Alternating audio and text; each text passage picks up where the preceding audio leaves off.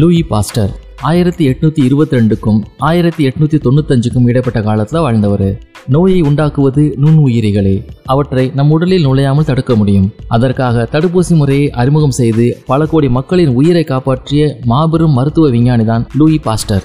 நோய்கள் பற்றிய பல மூட நம்பிக்கைகள் நிலவிய காலத்தில் அவர் வசித்தார். மனிதர்கள் இந்த கோவிட் நோய் தொற்று காலத்தில் வைரஸ்களின் தாக்குதல்களை அறிந்து புரிந்து செயல்படுகிறார்கள். ஒரு காலத்தில் மனிதர்கள் செய்யும் பாவங்களாலும் இலி பிறப்பாலும் சாதாரண மக்களோடு வறுமை கூலிகளோடு பேசினாலும் நோய் வரும் என்பன போன்ற பல கொடிய பாகுபாட்டு அற்ப பார்வைகளுக்கு லூயி பாஸ்டர் முற்றுப்புள்ளி வைத்தார்.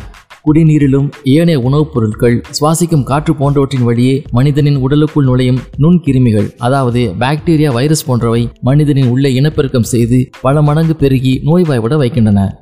இதுவே லூயி பாஸ்டரின் கொள்கை. இன்றைய கொரோனா யுகத்தில் அதை சொல்லவே தேவையில்லை. ஆனால் அன்று அம்மை நோய் முதல் வெறிநாய் கடி எனும் ராபிஸ் வரை நோய்களுக்கு எந்த அறிவியல் விளக்கமும் தெரியாமல் சிகிச்சை எனும் பெயரில் சித்திரவதை செய்த மருத்துவ உலகிற்கு அதன் அறிவு கண்ணை திறந்த லூயி பாஸ்டர் நடத்தியது சாதாரண போராட்டம் அல்ல அறிவு புரட்சி என நாம் சொல்லலாம். பிரெஞ்சு வேதியியல் அறிஞரும் உயிரியல் விஞ்ஞானியுமான லூயி பாஸ்டர் மருத்துவ வரலாற்றில் தனி சாதனை புரிந்த தலை சிறந்த அறிஞர் என்பது உலகறிந்த உண்மை. அறிவியலுக்கு பாஸ்டர் ஆற்றியுள்ள தொண்டுகள் மிக பல. எனினும் நோய் நுண்ம கோட்பாட்டுக்காகவும் ஊசி குத்தி மருந்தேற்றி நோய்க்கு தடுப்பு மருந்தும் செய்யும் முறையை கண்டுபிடித்ததுக்காகவுமே அவர் முக்கியமாக போற்றப்படுகிறார். கிழக்கு பிரான்சில் உள்ள தோலை என்னும் இடத்தில் ஆயிரத்தி எட்நூத்தி இருபத்தி ரெண்டில் பாஸ்டர் பிறந்தார். பாரிஸில் உள்ள கல்லூரியில் இவர் அறிவியல் பயின்றார். மாணவ பருவத்தில் இவர் தனித்தன்மையதையும் காட்டவில்லை. வேதியியலில் இவர் சாதாரண திறமை வாய்ந்தவர் என்றுதான் ஒரு பேராசிரியர் கணித்திருந்தார்.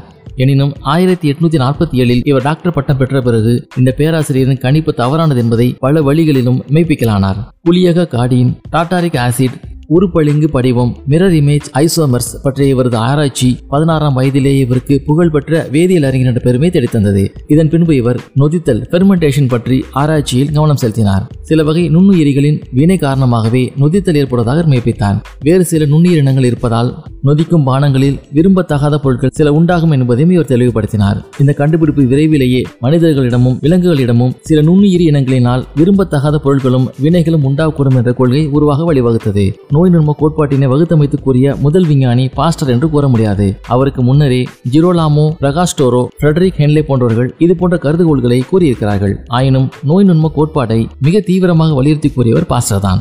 அவர்தான் பல்வேறு பரிசோதனைகள் செயல் விளக்கங்கள் மூலம் இக்கோட்பாட்டினை மெய்ப்பித்து காட்டினார். இவருடைய விடாமுயற்சியின் காரணமாக இந்த கோட்பாடு உண்மையானதுதான் என்பதை அறிவியல் சமுதாயம் ஏற்றுக்கொண்டது. நோய்களை நுண்மங்கள் உண்டாக்குகின்றன என்றால் அந்த நுண்மங்கள் உடலுக்குள் செல்வதை தடுத்துவிட்டால் நோய் வராமல் தடுத்து விடலாம் அல்லவா? எனவே நோய் நுண்மங்களை அளிக்கும் முறைகளை மருத்துவர்கள் கையாள வேண்டும் என பாஸ்டர் வலியுறுத்தினார்.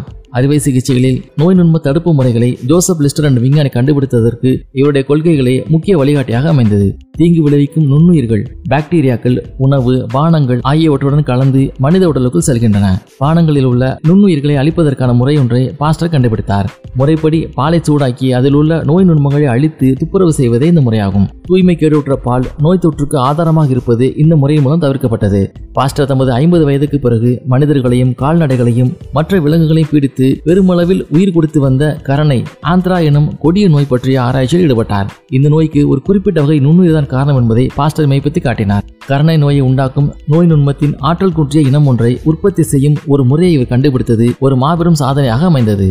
ஆற்றல் குன்றிய இந்த நோய் நுண்மத்தை கால்நடையின் உடலில் ஊசி மூலம் செலுத்தும் போது கடுமையற்ற ஒரு நோய் உண்டாகிறது.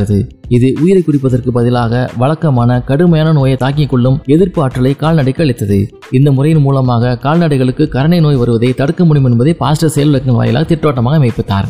அவரது இந்த கண்டுபிடிப்பு பெரும் பரபரப்பை ஏற்படுத்தியது. இவரது இந்த முறையை வேறு பல தொற்று நோய்கள் தடுப்பதற்கும் பயன்படுத்தலாம் என்பது தெளிவாகியது. பாஸ்டர் தமது ஆராய்ச்சியை தொடர்ந்து நடத்தி மக்களை பெரிதும் அச்சுறுத்தி வந்த நாய் வெறி நோய்க்கு ரேபியஸுக்கு எதிராக ஊசி மருந்து செலுத்தும் முறையினை கண்டுபிடித்தார். பாஸ்டரின் அடிப்படை கொள்கைகளை பயன்படுத்தி மற்ற விஞ்ஞானிகள் ஜன்னி காய்ச்சல் டைஃபஸ் இளம்பிள்ளை வாதம் போலியோ மெலிட்டஸ் போன்ற வேறு பல கொள்ளை நோய்களை தடுப்பதற்கான அம்மை குத்து முறைகளை கண்டுபிடித்தார்கள். பாஸ்டர் மிக கடுமையான உழைப்பாளியாக விளங்கினார். அவர் குறைந்த மதிப்பு உடையவராயினும் மிகவும் பயனுள்ள வேறு பல சாதனைகளையும் புரிந்தார்.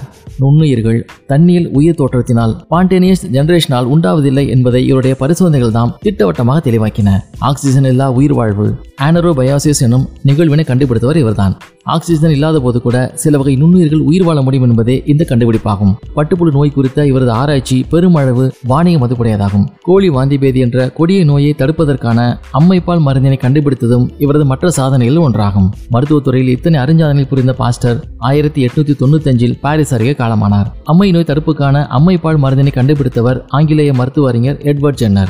அவருடன் பாஸ்டரை ஒப்பிட்டு பார்ப்பதுண்டு. பாஸ்டருக்கு எண்பது ஆண்டுகளுக்கு முன்னரே ஜென்னர் தமது சாதனையை புரிந்தார். எனினும் அவருடைய சாதனை குறைந்த மதிப்புடையதே ஆகும். ஏனெனில் அவருடைய முறை ஒரே ஒரு நோய்க்கு எதிரான தடைகாப்பாகத்தான் பயன்பட்டது. ஆனால் பாஸ்டர் கண்டறிந்த முறையை ஏராளமான நோய்களை தடுப்பதற்கும் பயன்படுத்த முடிகிறது. சென்ற நூற்றாண்டின் மத்தியிலிருந்து உலக மக்களின் ஆயுள் நீட்டிப்பு காலம் இரு மடங்காகியுள்ளது. இது மனித குலத்தின் வரலாற்றில் ஒவ்வொரு மனிதனுக்கும் இரு மடங்கு வாழ்வளித்த மகத்தான சாதனையாகும். நவீன மருத்துவமும் அறிவியலும் இப்போது வாழ்கின்ற மக்களுக்கு இரண்டாவது புத்துயிர் அளித்துள்ளன. இந்த ஆயுட்கால நீட்டிப்புக்கு பாஸ்டரின் சாதனையை முழு முதற் காரணம் என கொண்டால் அவர் முதலிடம் பெறத்தக்கவர் என்பதை தயக்கமின்றி கூறலாம். சென்ற நூற்றாண்டில் உலக இறப்பு வீதங்கள் வெகுவாக குறைந்ததற்கு பாஸ்டர் மேற்கொண்ட அடிப்படை ஆராய்ச்சிகளே பெருமளவு காரணம். உலகை மாற்றிய விஞ்ஞானிகளின் வரிசையில் வைத்து அவரை போற்றுவதில் தவறு ஏதுமில்லை.